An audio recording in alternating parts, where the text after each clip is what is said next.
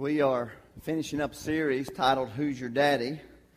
Um, but before I continue with that, I want just to remind you this morning that we're having baptism this evening at 5 o'clock at Lake Lyman Lodge or Lyman Lake Lodge. I forget. Is that right, Lisa? There's a way to say it if you're from around here, I'm told. And if you're not from around here, then you probably said it the way that I did, although I'm kind of from around here. But anyway, it's going to be there if you can find it um, at 5 o'clock. Listen, this is an awesome time. We, we tell you time after time that uh, the baptisms uh, symbolizes and is a part of what we stand for. It's the most important thing that we do.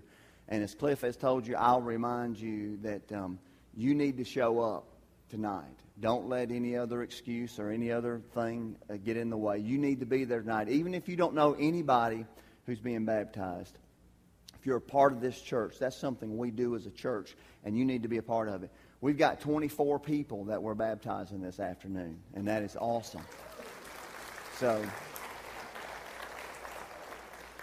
and I won't mention Bucky's barbecue afterwards, but um, yeah. Shame on you for being more excited about barbecue than you. no, I'm just kidding. Um, but we are, we're going to be there. Hope that, that you will show up seriously because it is something that, w- that we think is the most important thing that we do, and we're looking forward to being, to being a part of that.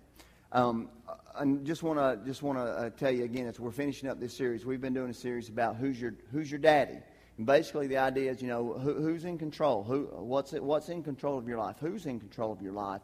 We talked about several things with just sin in general being in control. We talked about food and we talked about anger. And this morning, I want to kind of close things up talking about desires and specifically the idea of coveting.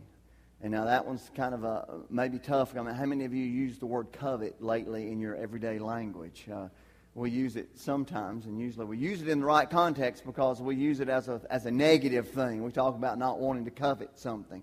But I want to talk about our desires and coveting this morning as we wrap that up and, and how that can, that can play a part in our lives uh, that, that really uh, can get in the way of letting God have control of who we are. Uh, turn in your Bibles, if you have them, to uh, Exodus. That's in the Old Testament, second book, Genesis, Exodus of the Old Testament, chapter 20, verse 17. And um, if you don't have a Bible, the scripture will be on the screen, but we encourage you to bring your own. This uh, may be familiar to you. Exodus chapter 20 is uh, a list of the things that we call the Ten Commandments. And um, verse 17 is, is, is a great scripture that we're going to kind of base everything off of this morning. We'll turn to a few other places. But it says, You shall not covet your neighbor's house.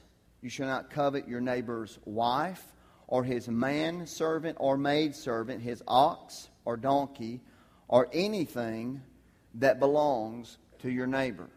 As we, as we look at that, just knowing that that's kind of a, of a foundational scripture of what, what the Bible tells us about coveting. Now, what does it mean? This is, this is the definition of, of covet.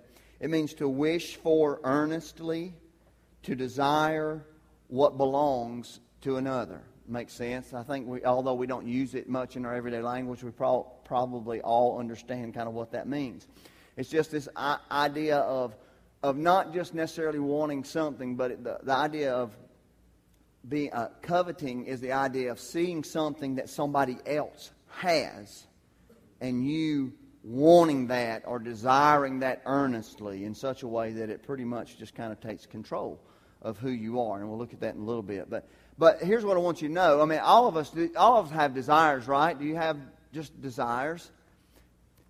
No nothing wrong, there's nothing wrong with having ambition and, and desires and wanting certain things. So I'm not saying that, you know, anytime you say, oh, I'd like to have that, that that's a sin necessarily. I'm not saying every time that you say, oh, boy, I really would like to have, you know, that, or you see somebody who has something, you say, boy, it'd be nice if I had one of those.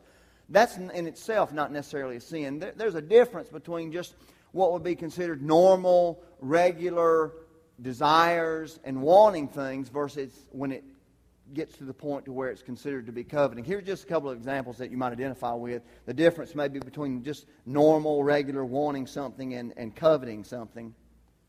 Wanting something sounds like this. You know, I would like to have, fill in the blank, whatever that is. Coveting says, I've got to have, or I must have. Wanting says that you can be able to recognize things as things. You know, that's it's just it's just a possession. It's just you know it's okay, but, but I'd still like to have that. But I realize that it's just a thing. Coveting sees things as status or a way of being fulfilled. Wanting Nothing really changes if you don't get it. If it's just a regular want or a desire, just a normal kind of thing. You say, well, you know, I'd like to have one of those, and something, you know, you forget about it a week later because you didn't get it and it wasn't that big of a deal. Coveting, everything changes if you don't get it.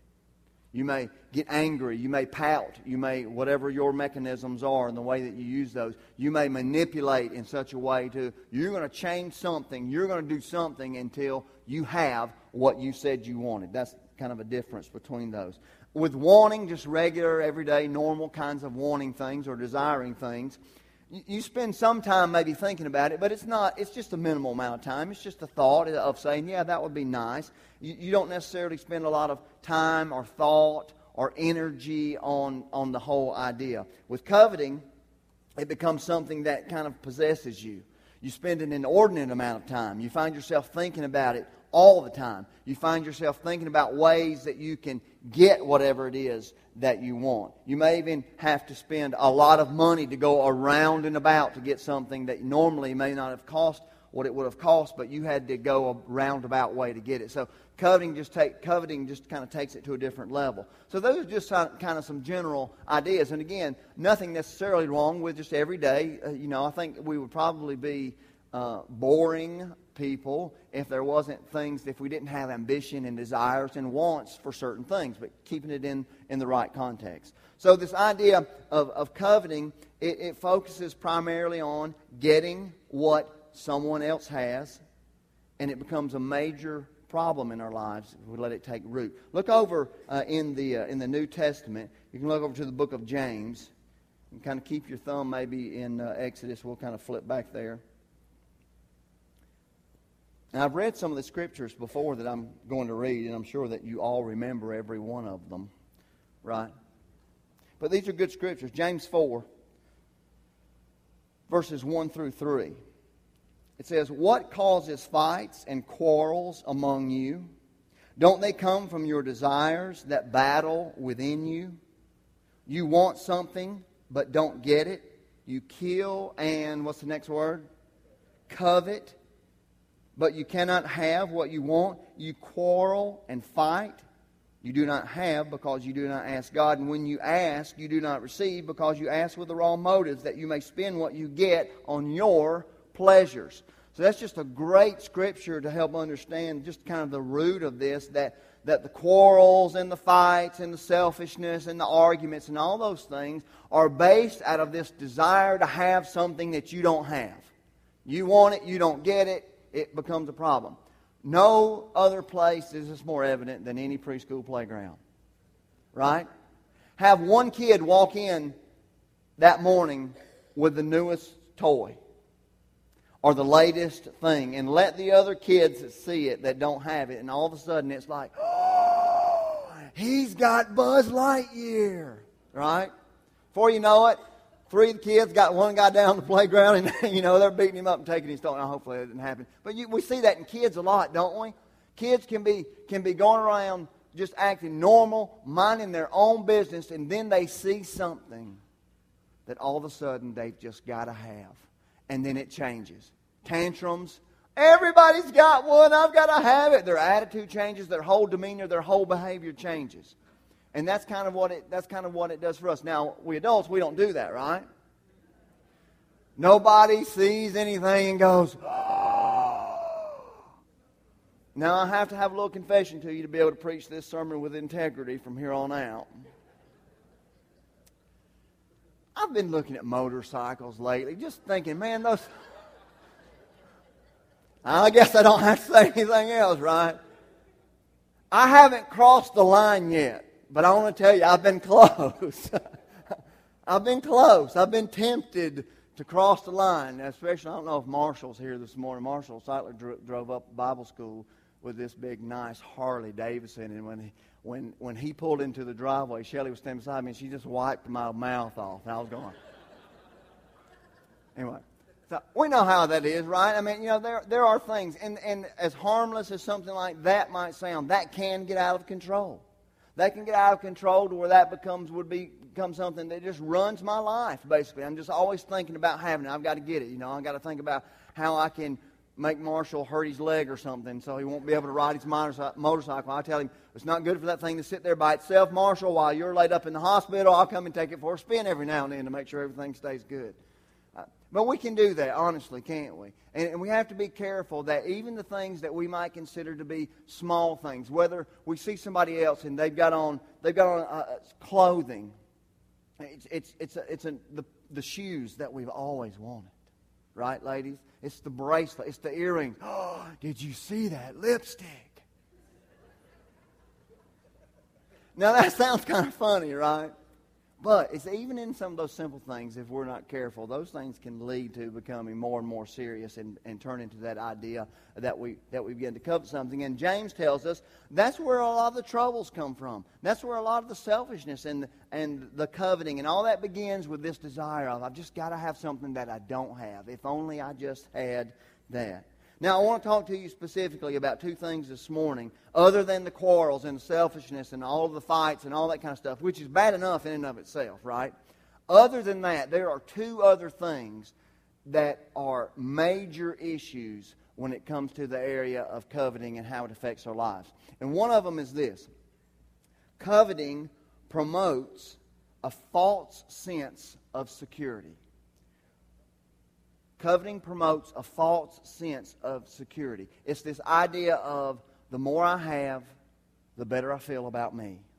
The more things that I can obtain, if I can just have what she has, that will make me feel better. If I just had what he had, man, that's all I need. I just need that. If I could just have that, that wouldn't that be awesome? And look in the book of Luke. That's in the in the Gospels, in the New Testament, Matthew, Mark, and Luke, chapter 12 verse 15. This is Jesus talking, and it says, Then he said to them, Watch out, be on your guard against all kinds of, what's the word? Greed. A man's life does not consist in the abundance of his possessions. You know, there's the famous saying that's not very good, but it's, you know, he who dies with the most toys wins. Right, guys? You heard that? And the one who dies with the most toys wins. It's the idea. And Jesus says, listen, be on your guard. There's all kind of possible ways of greed taking hold of your life. And Jesus says that, that a man's life does not consist in the abundance of his possessions.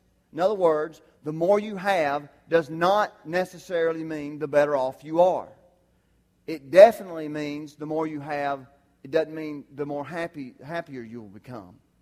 It doesn't mean if you have more, you'll become more fulfilled. Although those are the things that we often associate the idea with. If, oh, look at what he's got. If I, if I just had that, man, I would be so much happier. Things would be so much better.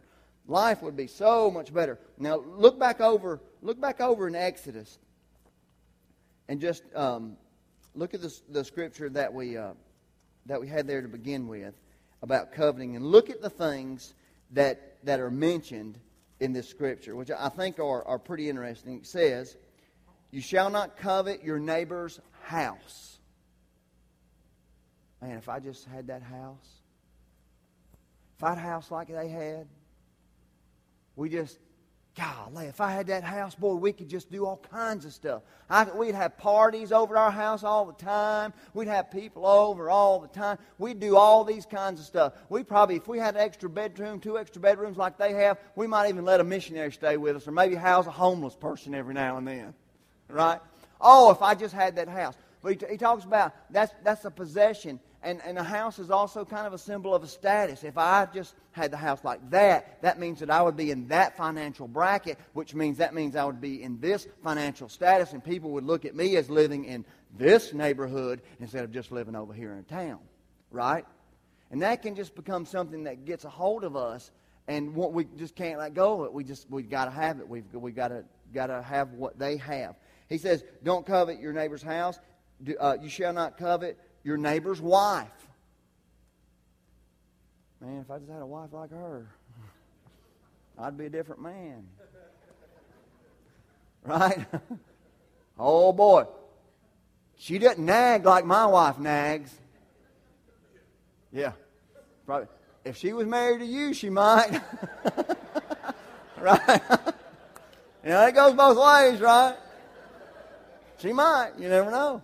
But it's just that idea that that's looking. That's not only looking at possessions, but that's looking at, at somebody's lifestyle and somebody's life choices. Somebody else's mate and being able to, to really say, boy, if I just could have that wife. And again, it kind of goes both ways. Coveting can can lead into and begin with just saying, I wished I had a, a wife like her. Taken to the extreme, coveting is not, I wish I had a wife like her, but I wished I had her. Somebody else's wife. And that happens all the time go to work, you work with people, you see their good side all the time. They're always perfect. You don't see that ugly bad side at work, or you don't see that per- person that they are when they go home and they live with that person 24 7. And all of a sudden, all kinds of trouble happens because you've desired something that belongs to somebody else. So he says the house, and he says the wife, and then he says the, the manservant or the maidservant, the ox or the donkey, or anything he has. The ox, well, I don't know anybody who's got an ox. I'm safe there. I'll be, I'll be able to avoid that temptation. I've never coveted my neighbor's ox. I can say that. Right? Now, my in laws have some donkeys. So I, mean, I guess I'm not, you know, I've never coveted them, but they have them. I know somebody who's got donkeys. But, but look, there's, just look at that idea. There's the house and there's the wife, and then there's the servants. Again, that's, that's a status of knowing that those that that, that neighbor is, is wealthy enough or, or whatever enough to be able to have servants and be able to have people who take care of his stuff and his property and his house. Just the possessions that he has. Just, it says that we should not get to the point to where we're looking at that saying, here's the, here's the key. I wished I had his life. I wished I had her life. You ever look at some of the movie stars and some of the famous people, and it just seems like everything, you know, and you said, man, I just, I'd like to have that. I'd like to live that life.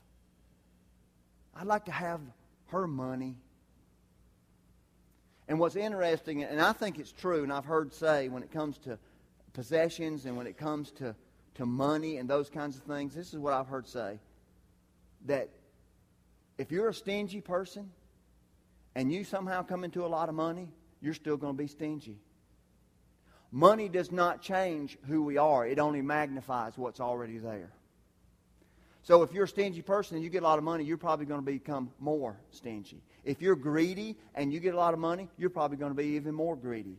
If you have a little bit and you're not doing something with it, don't expect that God's going to give you more and then all of a sudden you're just going to be this great, wonderful, generous person. If we don't do, it's a biblical principle excuse me, if we're not faithful with a little, we're not going to have much to be able to do stuff with. So don't let's not fool ourselves. I want that life. I want that money. I want all of that. And the Bible says there and those things, it gives those list of things.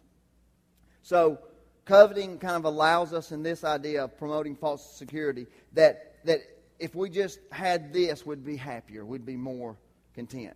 Now, I know you've been there. I have too. How many of you really truly know once you ever get whatever that was, how long does it take for that to be old and all of a sudden something new is on the list? You ever done that? You just got to have it. Oh, if I just had. I had electronic organizer thingamajiggabob a while back. It was a Zaurus, and it was cool flipped open like the modern cell phones, although it was 10 times bigger.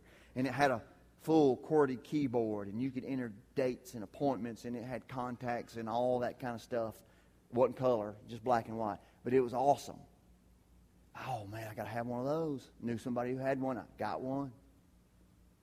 Wasn't long after that, another one come out. It was color. Smaller, brighter screen, better able to sync with my computer. Oh, man, that's awesome. I just had one of those. Did that for a little while and then seen a different one. Wasn't quite, that one just was too complicated for me. I think I need something a little simpler. I'll just get one of these little palm things, you know. I'll use one of those for a while. Oh, man, this is it. Oh, that's it.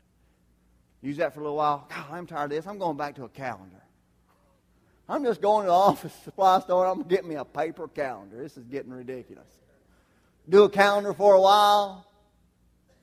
Oh, man, phones. Phones, they got calendars on phones now. Man, it'd be awesome. I have my phone, have my calendar and everything. So now I'm keeping my calendar on the phone. I don't synchronize with the internet and all that stuff because I'm, I'm the um, technologically challenged person on our staff. Not so much challenged, I guess. I know a little bit about it, just don't go along with all of it. So, I, so there has to be somebody in, in everything, and so it's me. But you know what you know how that is, right? You see something, you got to have it. Nothing will do you until you get it. This is it. This is going to be the one. This is going to oh man. And then you do that, and then it's not long, and it's like, oh, there's something else. All of a sudden, this is not important. So coveting had to be careful. Had to be careful that it doesn't give us this sense of false security that if I just had, if I just had, if I just had, if I just had, I would be a better person. I'd be a nicer person. I'd be a more generous person. I'd, be, I'd just be a better husband. I'd be a better wife if I just had promotes false security. And here's, here's the second thing, and this one is the most important.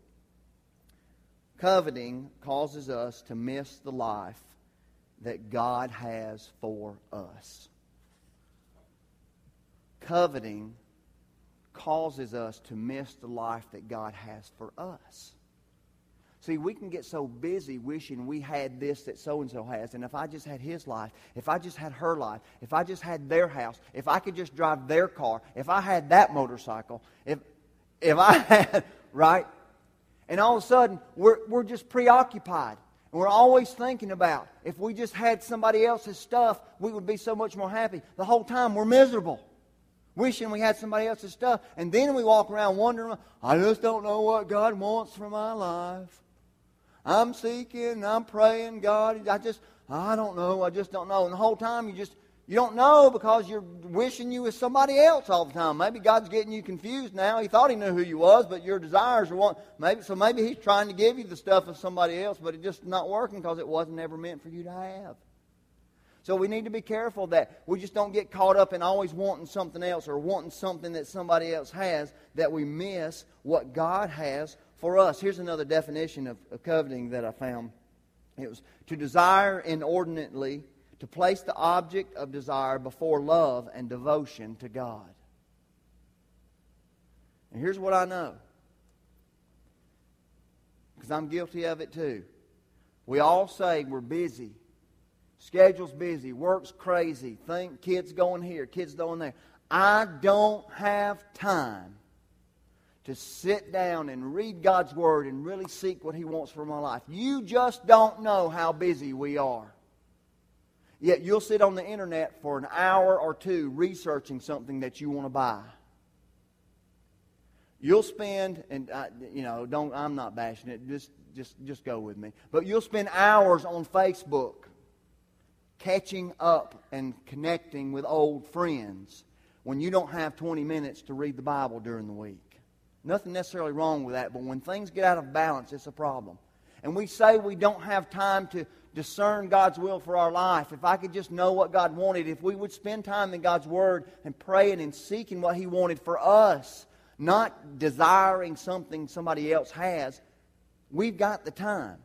The question is, will we just really make it a priority? Or is it easier just to look at what somebody else already has and say, I'd just rather have that? So we need to be careful that the coveting doesn't, coveting doesn't allow us to miss what God has for us. To really miss what God has for us. So uh, the, the last part of that verse, it talked about the house and the wife and the servants and all that kind of stuff. And the last part of it says, or anything that belongs to your neighbor. In case some of you are legalistic, you've already got things in mind, and you said, well, maybe it's okay because he didn't say, and you fill in the blank, right? Well, he didn't say I couldn't covet. You know, that wasn't in the list. Well, he just covered it all right? You got the house and the wife and the donkey and the ox and the manservant and the maidservant and all that kind of stuff. And then he says, uh, basically, my interpretation is, and in case you were looking for a loophole, I'll just go ahead and throw in the and anything else that your neighbor has. It's not for you to covet. In other words, don't desire the life of somebody else. Focus on the life that God has for you. There's no benefit, there's no value in having those desires to where they just overtake you and you always wished you had something somebody else had. Coveting can control us in a way that we just don't focus on God. We're constantly thinking about what it is that so and so had that we wished we had. We're so busy wishing that we were somebody else. Now, here's a thought that I wrote down, and it, it's, it, it's kind of hard to swallow, but I, I think it's true. When we allow coveting to, to become a, a, part of our lives. When we're always desiring and wishing and wanting and got to have and manipulating to get. And so when that becomes a part of our life, basically what that is saying to God is, God, you've messed up. What we're saying to God is, God, I know, yeah, you're the author of creation and you're responsible for my life and all that kind of stuff, but I'm just not satisfied. I'd rather be so and so. I'd rather have the life of so and so. You stood there on the altar before God and everybody else and had the preacher and made it legitimate and friends and family and all that and made pledges and vows that this is the person that God has given to me. And then there comes a point in your life to where you say, I'd rather have her. And what that says to God is, God, you really don't know what you're doing. You really messed up. I mean, yeah, my life's okay, but boy, you know, now, now look at her. Now, you did good there, God. Now he's got the life, but me, you've messed up with me. Imagine how it may feel for God. God doesn't operate the way we operate, but I have to think from a human perspective since I'm mostly, most of the time, human. Imagine how God may feel when we say to Him, You know, God, thanks for the life, but I'd rather be somebody else. I mean, I appreciate it and everything, but man, if I could just, if I could just have what she's got, if I could just live where he lives, if I, if I could just have their life, God, oh, then you would have done well. But you really messed up. God has a plan for our lives as individuals. There's no person in this room the same. It's intended to be that way. There's no person in this room the same. God has a special something for your life. And we are all different. And I believe that God, in His wisdom, chooses to bless us in ways that other people are not blessed. He doesn't have a generic box of blessings and He just scatters them out amongst the people in hopes that they'll fall on somebody. I believe that God has a life planned for us. And that life consists of knowing Him and loving Him and serving Him and being the person that He has created us to be. Not somebody else. If God would have wanted me to be like somebody else, one of us is not needed. And I know that's not God's heart. There's a, there's a scripture in, in Psalms. It's 139. I don't think I have this one on the screen uh, for you, but listen to this. And you may have heard this one before. Psalm 139, verses 13 through 16. It says, For you created me in my inmost being. You knit me together in my mother's womb. I praise you because I am fearfully and wonderfully made.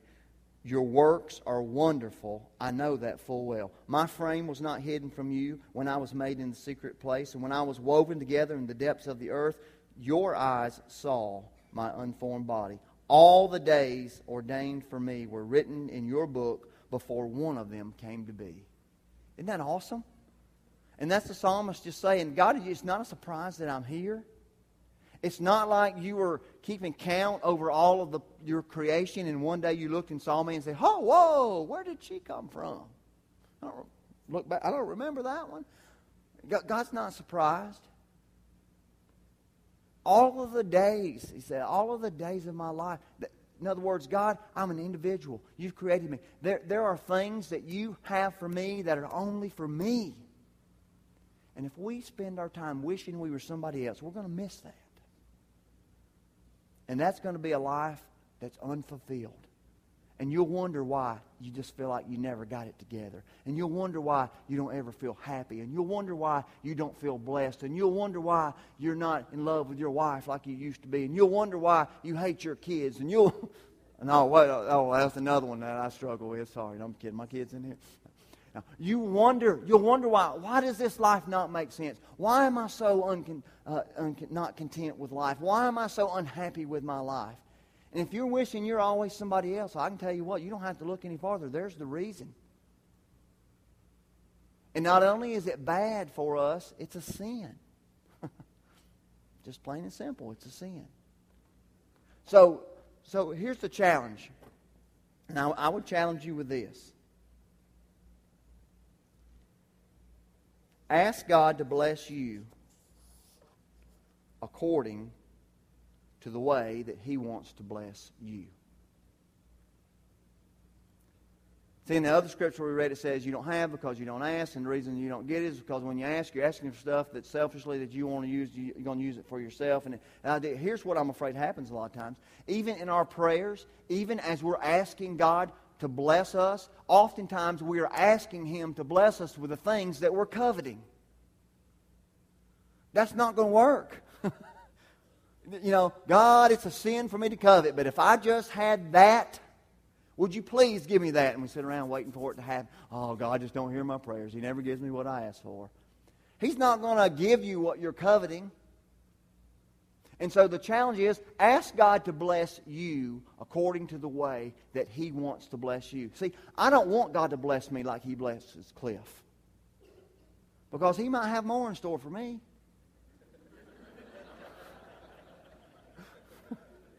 Sorry. Seriously, on the other side of that, guess what? My life might not be at the level to where I can handle the blessings that God has for Cliff. Sometimes the blessings that we think we need can be a curse because we're not ready for them. And God knows that. So why would I want him to bless me like he's blessing somebody else? I want him to bless me like he knows I should be blessed. That way we've got it right on the mark.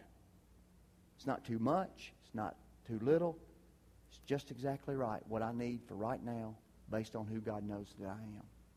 So that's the challenge. God, as you're praying, as you're thinking about it, instead of, God, I wish I had, God, why can't I? God, why can't I do this? And look, this is just a quick side note. Uh, and I'll say this to ladies because, um, especially, we've gone, many of you have read the Love and Respect book and the idea of love and the, the woman giving the man respect and the man giving the woman love.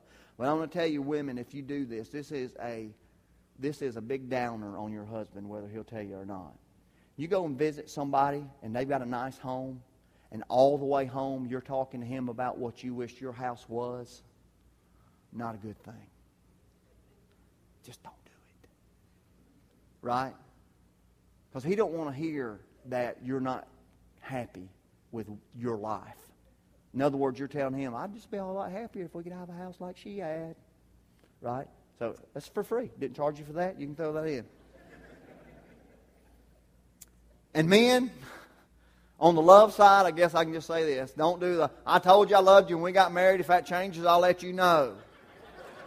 Okay? It goes both ways. All right? Okay.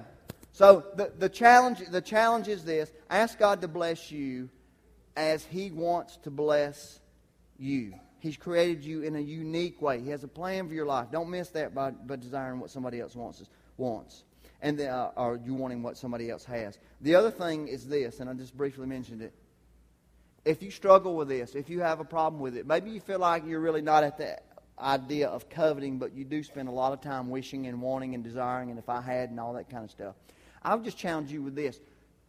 Spend a fraction of the time with God in His Word as you do in research and thinking and saving money for and spending money on money on spend a fraction of that time that you're doing with all that desire and want spend it with god and see if things change Because if you've got the priorities backwards, it's, it's not going to ever make sense to you. So those are two challenges. And I'm just close with, with these, two, these two thoughts uh, quickly. And Cliff mentioned this scripture, but we're finishing up this series. Who's your daddy? And the idea is, again, who's in charge? Who's in control of your life? What, what's, got a hold, what's got a hold of you? Who, who's the boss in your life? And, and he mentioned uh, before and uh, last week, and by the way, if you haven't heard the other sermons, you can go online and you can listen to all those. They've been, they've been posted there, and you can hear them if you haven't heard them. But um, 2 Peter 2.19 is one of the scriptures that has been referenced, and the idea is this, that a man is a slave to whatever has mastered him. Just, just know that whatever has got a hold of you, that you have become slave to that. And here's the other scripture that I love uh, that goes along with this, I believe, and I've mentioned this one before, but it's Ephesians 5.18, and it says this, Do not get drunk on wine, which leads to debauchery. Instead, be filled with the Holy Spirit. And here's the concept in this whole Who's Your Daddy series as, as well. You're master to whatever's mastered you. And here's the thing. If you're going to have something that's going to enter your body in such a way that it has control of you, let it be the Holy Spirit of God. Not drugs, not alcohol, not desires, not anger, not sin, not food, not fill in the blank with all the sermons that we didn't preach that we could have found some more stuff to preach on, right? If you're going to allow something to be in your life in such a way that it controls you, let it be the Holy Spirit of God. That way we know that we're living the way that God wants us to. Now, that's easier said than done because every day's a challenge, isn't it? But it's not impossible, and that's what God wants for us, and that's the best for us. So I would just say to you that, that God wants to be in control of your life. And let's not let anything else take his place. Now, I don't know where you are this morning. I'm going to ask the band, they'll, they'll, they'll come on up and get ready to play. We're going to just close, close up. I don't know where you are this morning. There may be a, uh, of a number of things that we've preached on this whole series. Maybe all of them hit you. Maybe none of them hit you. Maybe this is the one that hits you right between the eyes. Maybe, again, there's things that you're thinking of that you said, I wish you would have preached about this because this is what I have a problem with. Just know that God doesn't want you to be mastered by anything but Him. I mean, if we're going to choose to be a slave to something, let's, let's choose to be a slave to His will for our lives. So I would challenge you as we have this whole series don't just acknowledge that you have a problem with that and leave here and expect things are going to change if you don't make a decision to let God have control of your life. I'm going to give you the opportunity to pray in just a minute. And for those of you, you might be here and you say, listen, you know, it's not all that other stuff. I'm still at the point to where I'm seeking God. And, and I'm thinking about him and I'm wanting to be a part of my life. But you know, you've never really just made that decision just to give him control of your life. So you're being mastered by your own will. You're being mastered by everything else that comes along. You've not yet surrendered to His control in your life as far as salvation is concerned.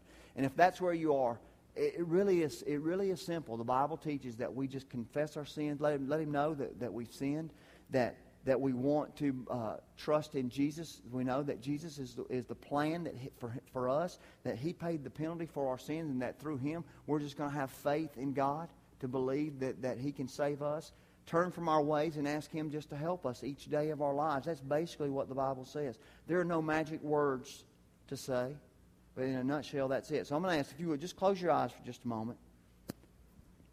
And first of all, if you're in that last category that I mentioned, maybe you know you've never given your life to Jesus and, and you're thinking about it, you're ready to do that. Just, just right now in your own words, let God know that you've sinned and you're ready to trust in Jesus. Just in your own words.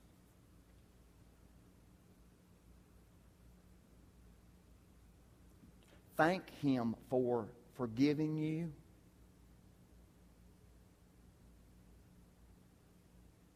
And let Him know that you're turning from your own ideas and ways and trusting your life to Him this day. And then just thank Him for hearing you, knowing that, that, that God is there. The Creator of the universe is interested in listening to you. And then for the others here, uh, just a challenge to us again. You know, who, who has, who has the, the, the control in our life? What are you dealing with sin wise? And would it be today that you say, okay, this is enough. This is the drawing point. This is the time where I say, I'm just, I'm not satisfied living this way any longer. God, you've really got to have, I know I've trusted you for salvation, but I just don't really let you have control in the everyday areas of my life. And maybe you would even pray this morning, God, my new prayer is, bless me as you know that you want to bless me. God, we do thank you this morning. It's just, um, it's refreshing to know that you, you have a plan for our life. Sometimes we make it so complicated and we worry ourselves to death trying to figure it out. And you know what it is. I thank you that you're interested in us and that we don't have to be mastered by anything other than you. That's our desire. Lord, as often times as we mess up, it really is our desire. So help us to just have faith in you, trust in you, and rejoice in the fact that we're just covered by your grace. You hold us in your hand. You love us. You love the person that you've created. So just help us to grab a hold of that and live that out each day. In Jesus' name we pray.